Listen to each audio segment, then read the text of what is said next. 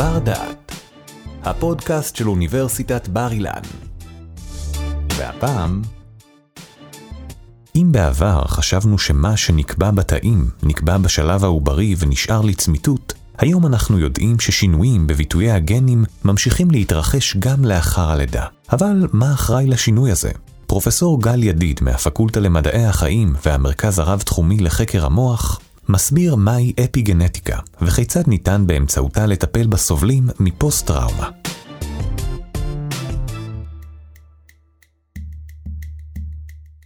שלום לכל המאזינים. אני במשך אה, שני עשורים חוקר את הסינדרום הפוסט-טראומטי. בעצם הוא מוגדר כמחלת חרדה, מחלה שקורית כתוצאה מזיכרון של חוויה מאיימת חיים, שמתקבעת לנצח. למשל, אחרי מלחמה, אונס קבוצתי, רעידות אדמה, משהו של חוויה של כמעט מוות. תחלואות נפש הן בעצם מחלה של המוח, ולכן צריך לחפש את התשובות גם במוח. ברוב המקרים המענה שלנו הוא בעצם קוסמטי ומשאיר את התחלואה בעצם כרונית להרבה זמן. מה שאנחנו קוראים לזה מימטיקה או קוסמטיקה, אבל לא ממש טיפול בבעיה. לא טיפול בבעיה כי אנחנו לא בדיוק יודעים איפה. והעניין הוא באמת ללכת ולחפש מחט בערימת שחת, איפה בתוך המוח, ולמה אין לזה תשובה. אני רוצה להציע הצעה אחרת ולהסתכל על המחלה הזאת. הבעיה היא, כי בחרדות אנחנו יודעים לטפל. יש לנו תשובות לחרדות ולדיכאון. למה פה אי אפשר למגר את החרדה האיומה הזאת שאנחנו זוכרים אותה לנצח? ובכן, אני חושב, לא רק אני, קולגות כמוני, יחד, יחד חושבים, שהבעיה היא בעיה של למידה וזיכרון. המוח שלנו יכול לזכור, יכול לשכוח. שתי התהליכים האלה הם תהליכים דורשי אנרגיה, המוח בעצם משתמש בהרבה אנרגיה בשביל לזכור, וגם כן בשביל לשכוח. כשאנחנו נוסעים באוטובוס, אנחנו בחושים שלנו חווים המון המון המון חוויות שנאגרות בתוך המוח. לא כולם נצרכים לנו. לכן יש לנו מיפוי שלהם בכל מיני תהליכים. ברוב הפעמים, עם הגיל, כוח הזיכרון שלנו יותר קטן. תמיד מחפשים איך להגדיל את הזיכרון. והנה פה, יש לנו איזשהו מצב שאי אפשר לשכוח. יש לנו שני תחלואות, שני פסיכיאטריות, שלא מצליחים לשכוח אותם. אחד זה תחלואה שנקראת פוסט-טראומה, שעליה נדבר היום, ונזכיר את השנייה רק בחטף, קוראים לה התמכרות לסמים. שתי התחלואות האלה הן בעיה של זיכרון שלא מרפה. אני רוצה להקריא משהו מהוגה דעות מיוחד במינו שחי לפני 200 שנה. במאמר מיוחד שהוא כתב, הוא מתחיל ואומר, אצל העולם השכחה היא חיסרון גדול בעיניהם, אבל בעיניי יש בהשכחה מעלה גדולה. להוגה דעות הזה קראו רבי נחמן מברסלב, והמאמר הזה הוא מרתק. יש מצבים שרוצים לשכוח, ואותם אנחנו לא יכולים לשכוח. זו שאלה איפה לחפש ומה לעשות. ובכן, אנחנו במשך הרבה שנים לימדנו שאת השליטה המוחלטת שלנו על הגנטיקה בתכונות האופי. האופי שלנו שנקבע למעשה עוד בשלב העוברי. וגם בתוך זה סיכוי לחלות בכל מיני מחלים, מחלות וגם להשתקם מכל מיני מחלות. הכל מובנה בעצם בתוך ה setup, הרצף הגנטי שלנו. המידע שבגנים מועבר לנו ב-DNA אמור לקבוע את כל המאפיינים. אבל השאלה היא, האם אין גורמים נוספים חיצוניים שמעצבים את גופנו ואת נפשנו? הדבר מגיע באמת במשהו כמו שני עשורים אחורה, שהציע תשובה מהפכנית. אני נוירופסיכופרמקולוג מתוסכל.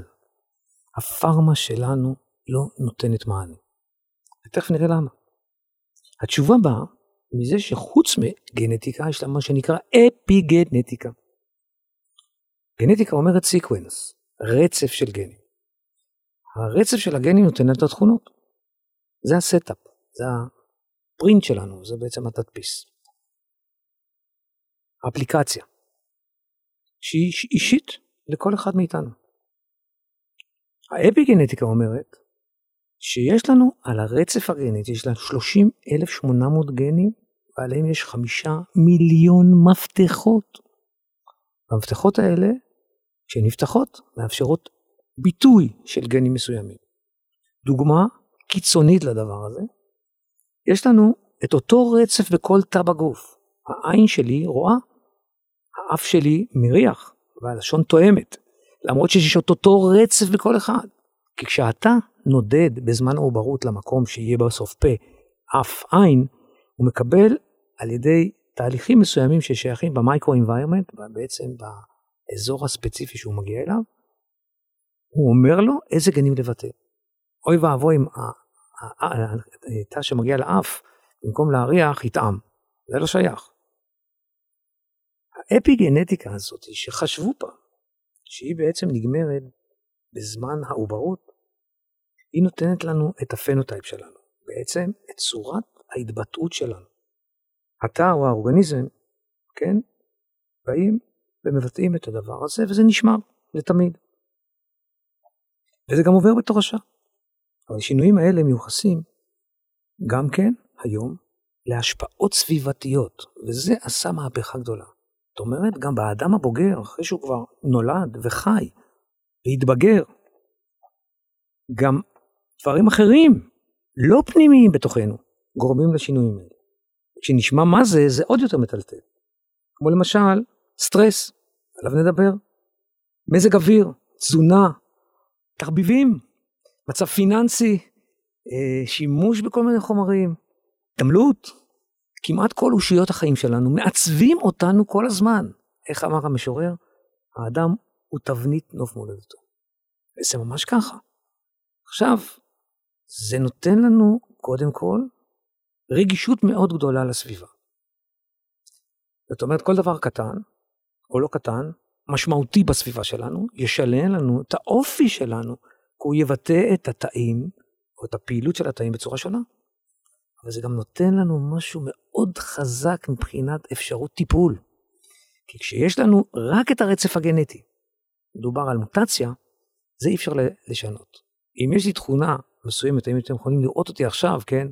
יש לי אף גדול, או עיניים גדולות, ושחורות, ויש לי נמשים, וכו' וכו', זה בגלל שלאימא, לאבא, לסבא, לסבתא, משהו, מתישהו בדורות, היו את התכונות האלה. זה לא ישתנה, עם זה חיים. אבל האפיגנטיקה מעצבת אותנו. אנחנו יכולים לבחור להיות בסביבה מסוימת. למשל, בן אדם שחי בסביבה מאוד עשירה, מאוד נוחה, מאוד נעימה, יפתח תכונות אחרות לגמרי מאותו אחד כפיל שלו, כפיל גנטי שלו, כן? תאום, שבמקרה נסע להודו ונשאר בהודו במקום שהמצב הסוציו-אקונומי ממש בעייתי, התברואה ממש קשה, אין אוכל וצריך לשרוד על מה שיש. לגמרי שונה. אבל איך זה יכול להיות אם יש לו אותו תדפיס גנטי? כי מה שחשוב זה לא הגנטיקה או הרצף הגנטיקה, אלא האפי-גנטי.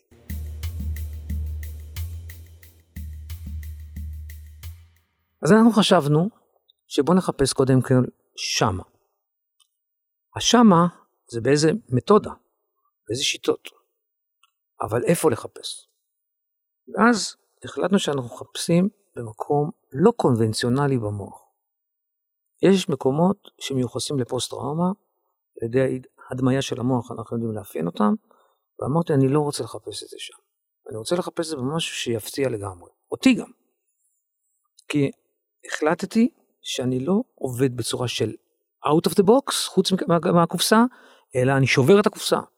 אני עובד בצורה קצת נועזת, אבל אולי עם הרבה רציונל מאחורי זה, לא סתם ממש, כן, shoot in the dark מה שנקרא, מחפש אבל מקום שלפי דעתי הוא הדבר היותר משמעותי שיש כאן. אז דיברנו על חרדה ודיברנו על זיכרון.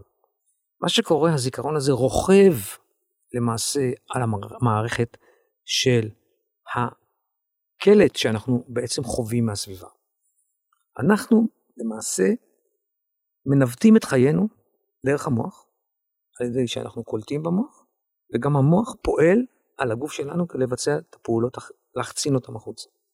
אנחנו מאוד מאוד מאוד אסוציאטיבי ומאוד רגשנים. פירוש, אנחנו ננווט על ידי כך שנקבל סימן שיזמין אותנו. הכוונה, מערכת הריוורד, מערכת התגמול. אנחנו לא סדיסטים ולא מזוכיסטים. משהו יגיד לנו שנעים לנו, נחמד לנו, כדאי לנו, ניכנס פנים. משהו יאותת לנו שיש אולי סכנה, משהו לא נעים, יכול להיות כל דבר שהוא גם פוג... פוגעני, או גם למעשה אה, מעליב אולי, כן? פוגעני פיזי או מעליב, אז אנחנו ננסה להימנע. חשבנו שזה מה שנפגע. האדם הפוסט-טראומטי יכול להתנתק מהזיכרונות שלו ולחוות מחשבות, הרגשות, תודעה חדשה מהסביבה המאוד מחבקת. הרי זה באמת אבסורד. נכון שבקרב או בפינוי שנפגעים מהקרב הוא חווה דברים איומים, איומים ונוראים. למה אי אפשר למחוק את הזיכרונות? זה אחד.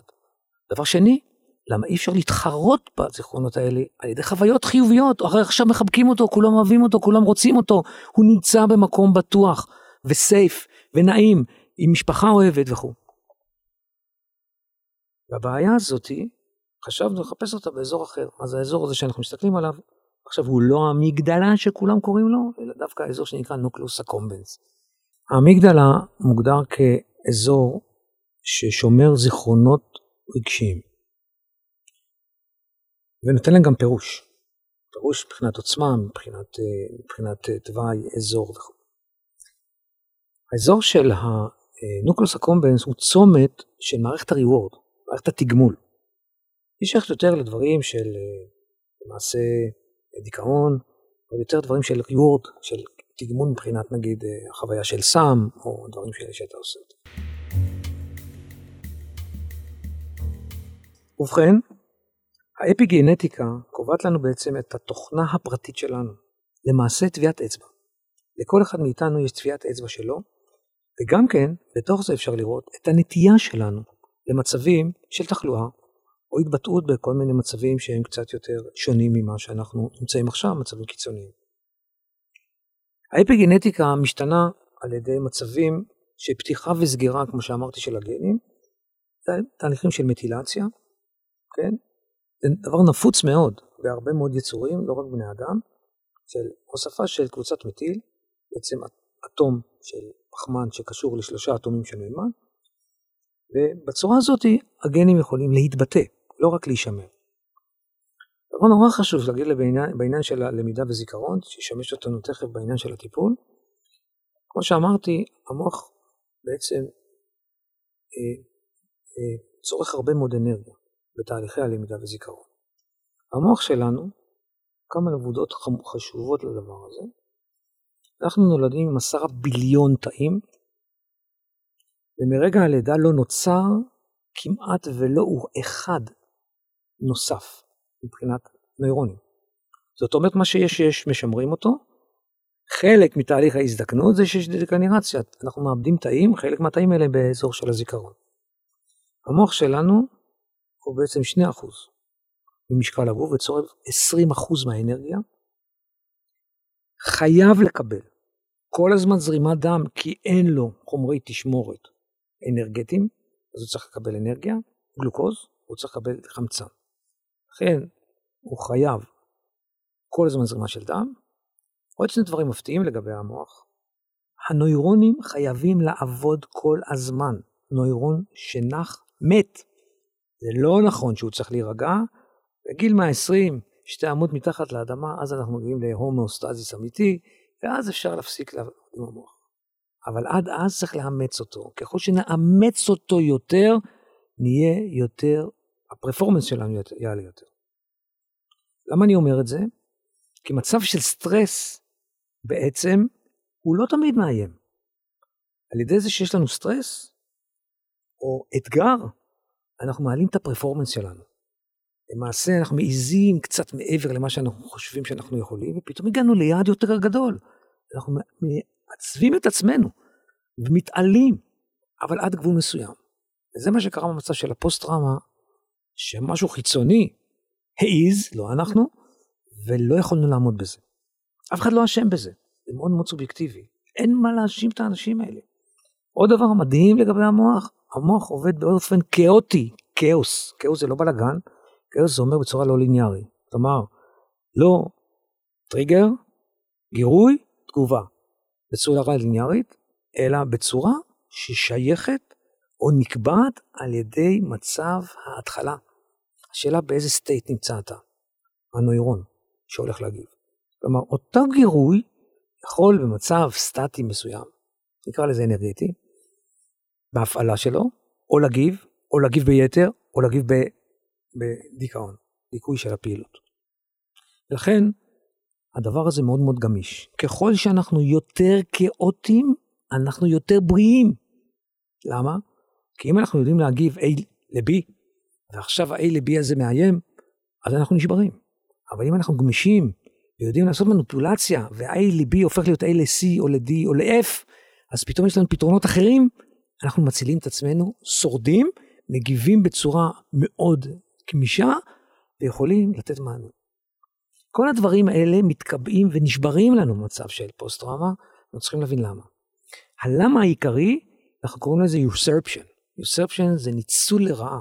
המערכת של הזיכרון ולמידה רוכבת לנו על המערכת של ה-reward ושל הפירוש האמוציונלי של זה גם, אבל אני בכל זאת מדגיש את העניין של ה-reward, ואז מאלצת אותנו לחזור חזרה לאותן חוויות. ואז מה קורה? אנחנו מגיעים לאותו עניין של קיפאון, במצב שאז לא יכולנו לתת לו מענה. איך שוברים את זה? את, ה, את, ה, את הטבעת הזאת שחונקת ולא נותנת בעצם מנוח.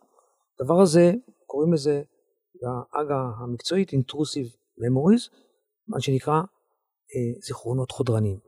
וזה בא, זה בא על ידי כל מיני רמזים מהסביבה, בן אדם הריח משהו, ראה משהו, וזה מזכיר לו מה שהיה שם באותו אירוע, או בשינה, בכל מיני מצבים. הדבר הזה חוזר ולא מרפא.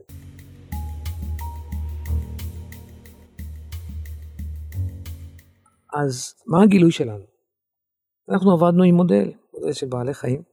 אנחנו לא מעיזים אף פעם בבני אדם.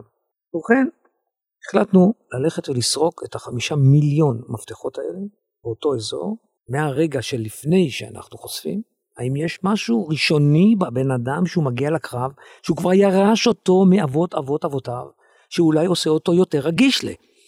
ואז אפשר ללכת ולהגיד, אפשר ללכת ולראות באנשים האלה איך מטפלים אותם לפני זה, או איך לא לחשוף אותם לטראומות האלה. הדבר השני זה איך התגובה לטראומה ואיך היא מתפתחת. יש לנו, שוב, זה מאוד מאפיין את שני הקיצוניות האלה, כי בשניהם יש את העניין הזה של הריוורד. אחד, אתה מגיע לאופוריה בהתמכרות, ואחד, אתה מגיע למצב בדיוק הפוך של התנווגות והרגשה של חוסר, בעצם התחושה הנינוחה מהסביבה, אתה לא מטמיע אותו כמו שאמרנו, והדבר הזה אה, במצב של פוסט-טראומה. הדבר הזה מיטלטל לנו, ואנחנו רוצים לראות באמת איך אנחנו יכולים באמת לשלוט בזה עכשיו. ובכן, כאן יש לנו אפשרות ללכת לתוכנות, וללכת לחפש איזשהו משהו שיהיה אופייני לכל הגנים. האם יש משהו שמאחד אותם בתוך קבוצה של גנים, או באיזשהו גן בקרה ששולט על כולם? מתוך זה באמת הצלחנו להוציא. התחלנו להוציא א' גן בקרה שהוא בעצם פרדיקטור, אם הוא נמצא בדם או ברוק, מאוד קל לזהות אותו. אנחנו יכולים לבוא להגיד האם האדם הזה שחווה טראומה, יש לו סיכוי למעשה לפתח טראומה. זה היה מאוד מעניין, למה אני אומר דם ורוק? למעשה מצאנו את זה בתוך, המין, בתוך ה nucleus accumbens בעצם במוח. אבל אף אחד לא ילך לדגום את המוח ויקח ביופסיה מהמוח, כן? בשביל להגיד שהבן אדם הזה, כן, אולי הוא יהיה פוסט-טראומטי. מה שיש, יש לנו תמונת ראי שנמצאת לנו בפריפריה, וזה בלימפוציטים, בתאים הלבנים. למה? מדהים. שני תאים יודעים לזכור ולשמור את הזיכרון. התאים שבמוח ותאים של מערכת החיסון. בינגו. וזה קיים שם. מה עשינו? בדקנו במוח, הסתכלנו בדם, ועשינו קורלציה, הקורלציה הייתה 97 בום! יש לנו פרדיקטור. חומר שאפשר למדוד אותו בדם וברור. אז אמרנו, אם יש דבר כזה, בן אדם חווה טראומה, במקום שהבן אדם ילך הביתה ויגיד לא, אני, אני עכשיו מכחיש את הדבר הזה, זה כבר לא מאיים, ללכת לקחת סתם דגמיית דם מיד, מיד, או אפילו בשטח, או אפילו מיד אחרי זה, ולראות האם כן או לא. ובכן, מה אנחנו עושים בטיפול הזה? ולמעשה לעשות reset למערכת. אנחנו רגילים לטפל במחלה כרונית בצורה כרונית. בדרך כלל נותנים איזשהו משהו, חומר, ואומרים בוא נראה כמה זמן אחרי זה הדבר יגיב. לוקח זמן עד שדברים מגיבים. צריך לדעת מתי להפסיק את זה. ה stop signal מאוד חשוב, חשוב לעבוד ברצף של, אנחנו קוראים לזה קוקטייל, זאת אומרת אנחנו מערבים. חשוב מאוד החלק הקוגניטיבי שבזה, זאת אומרת אנחנו לא לוקחים את זה כאיך להגיד, אה, בהתכתבות, זה צריך להיות מול מטפל, וצריך לעשות דרך זה גם איזשהו אימון, אימון קוגניטיבי, ובעצם באימון הקוגניטיבי בנקודה מאוד מיוחדת אנחנו שולפים את הזיכרון. עוד נקודה חשובה לגבי זיכרון, הזיכרון שלנו שהוא מקובע, הוא יכול להישמר המון זמן. אבל שהוא נשלף, הוא מאוד רגיש. מתי הוא נשלף? אנחנו בעצם, כמו שאמרתי, מאוד אסוציאטיביים. אנחנו חווים את הזיכרונות, את הדברים שאנחנו, הסביבתיים, בדרך כלל אה, בחברה, בדרך כלל על ידי רמזים מהסביבה. רמזים יכולים להיות ויזואליים, חושים אחרים של ריח, של טעם, של צליל, וזה בעצם מה שמחזיר אותנו לאותה חוויה. חוויה יכולה להיות חוויה מצוינת, או פוסט-טראומטית. כן, זה מה שאני קראתי לזה מקודם, הזיכרון החודרני, מחשבות החודרניות, שהן בעצם נשמרות בתוכנו, וכשאנחנו, המוח זוכר, זוכר אותם, הוא מיד מעלה את התמונה שהייתה בעצם עם אותם רמזים בשדה הקרב. בזמן שזה מקובע, אין לנו אפשרות למחוק את זה. ברגע שאנחנו שולפים את זה, אז בעצם, אנחנו עושים רטריבל מה שנקרא, אז הזיכרונות הם לבילים, הם מאוד מאוד רגישים, ואם ידעת לגעת בהם, זה מאופסן חזרה בלי הרושם. זאת אומרת, הזיכרון של המראה, אתה תזכור עדיין את כל הסיטואציה, אבל בלי החרדות שבזה. ניסו הרבה שנים, גם אנחנו ניסינו, למחוק זיכרונות. הבעיה, שברגע שאתה מתחיל לעשות מחיקה של זיכרונות, אתה לא ממש ספציפי. אתה יכול לפגוע גם בזיכרונות שאתה לא רוצה למחוק אותם. ומי זה אימא, מי זה אבא, ועוד דברים שאתה רוצה לזכור אחרים שחשובים לך בחיים. לכן, זה לא טיפול מספיק טוב. מה שיש לנו פה, אנחנו מאחדים את השליפה של הזיכרונות עם החוויה, אבל יחד עם אותם תוספי מזון שאמרתי. הפרמקוקינטיקה פה קריטית, כלומר מתי לתת אותם, באיזה מינון, אבל בעיקרון, הזמן של הנתינה שלהם הוא קצר, ואנחנו למעשה מקבלים אפקטים עצומים. עכשיו, כמו שהנה התחלתי שאני נוירופסיכופרמקולוג מתוסכל, כשאנחנו נותנים תרופה אנחנו מקבלים אפקט של משהו כמו 20%, 30% over placebo, מעל לפלצבו. אבל אה, זה בערך מה שאנחנו מקבלים. אנחנו הצלחנו לקבל תגובות של 80%. לא צריך סטטיסטיקה בשביל לראות את זה. אני מדבר עכשיו על מודלים של חיות, וזה היה מאוד מרשים. המרשים היה שברגע שאתה יודע לשים את האצבע במקום הנכון, בזמן הנכון, ושני הדברים האלה סופר חשובים לכל פרמקולוגיה, אז אנחנו קיבלנו מצב של reset של המערכת. קיבלנו מחיקה של הזיכרונות. הספציפיים, לאורך זמן, עד כדי כך ספציפיים, שהם לא נוגעים בזיכרונות אחרים שהם חיוניים, essential, אבל הם גם לא פוגעים באפשרות שלנו לחוות עוד פעם טראומה. זאת אומרת, עד כדי כך זה ספציפי, זה לא הרג את המערכת של למידה וזיכרון שלנו. היא קיימת, היא עדיין יכולה לחוות את העולם. אפילו ליפול עוד פעם לפוסט טראומה, כן? זאת אומרת, לא עשינו היזק למערכת הזאת, אבל ידענו לקחת זיכרונות מובחרים, ספציפיים, ואותם בעצם למגן.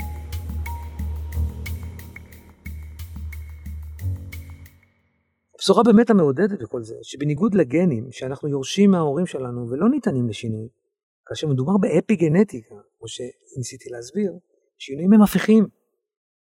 ולכן טיפולים אפי גנטיים חדשניים, כמו שניסיתי להציע עכשיו, יכולים לתת לנו מענה אמיתי לשיקום, לא לקוסמטיקה, להנמיך את הסימפטומים, באמת באמת להחזיר למצב שהוא נורמטיבי.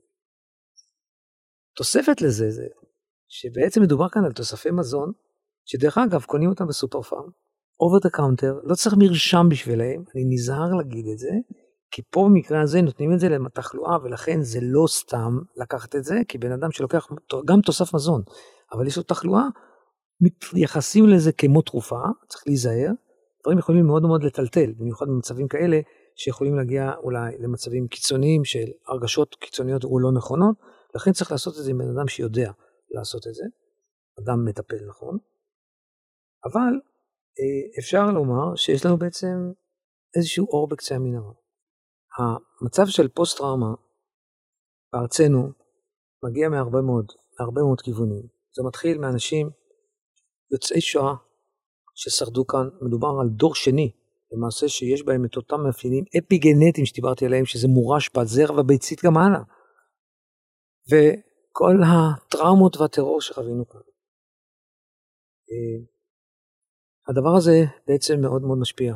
הוא לא משפיע רק על האדם שחווה את הטראומה בקרב, והמשפחה שלו, שבעצם חווה יחד איתו בצורה חיה כל פעם את החיים האלה.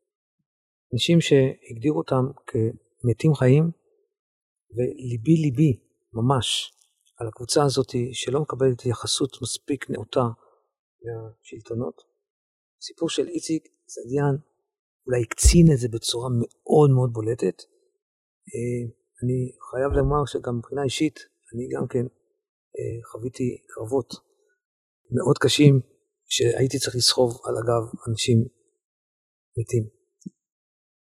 וההתייחסות צריכה להיות שהאנשים האלה נתנו באמת את חייהם ונתקעו באותו גיל 24, כבר 20, 30 שנה. צריך לתת מענה אמיתי, התייחסות אמיתית ורגישה מאוד לאותה קבוצה. נסיים בזה שאני אומר בהתרגשות מאוד גדולה, שאולי יש לנו אור בקצה המנהרה. מה שאני צריך זה באמת לדגום אנשים, לראות אם אני מוצא את הסמן הזה, ולעשות את הניסוי הפשוט הזה, הקצר מאוד בזמן, ולראות אם יש משהו טוב מזה. לא מאמין שזה יזיק, שוב, זה תוספי מזון, ואם זה יעיל, אז הרווחנו. תודה רבה לכם על רוב קשב. תודה שהאזנתם לנו. באפליקציית בר דעת תמצאו עוד הרבה פודקאסטים מרתקים, גם בנושאים דומים וגם בתחומי ידע שונים לגמרי. בואו לגלות אותם. בר דעת, אפליקציית הפודקאסטים של בר אילן, משפיעים על המחר, היום.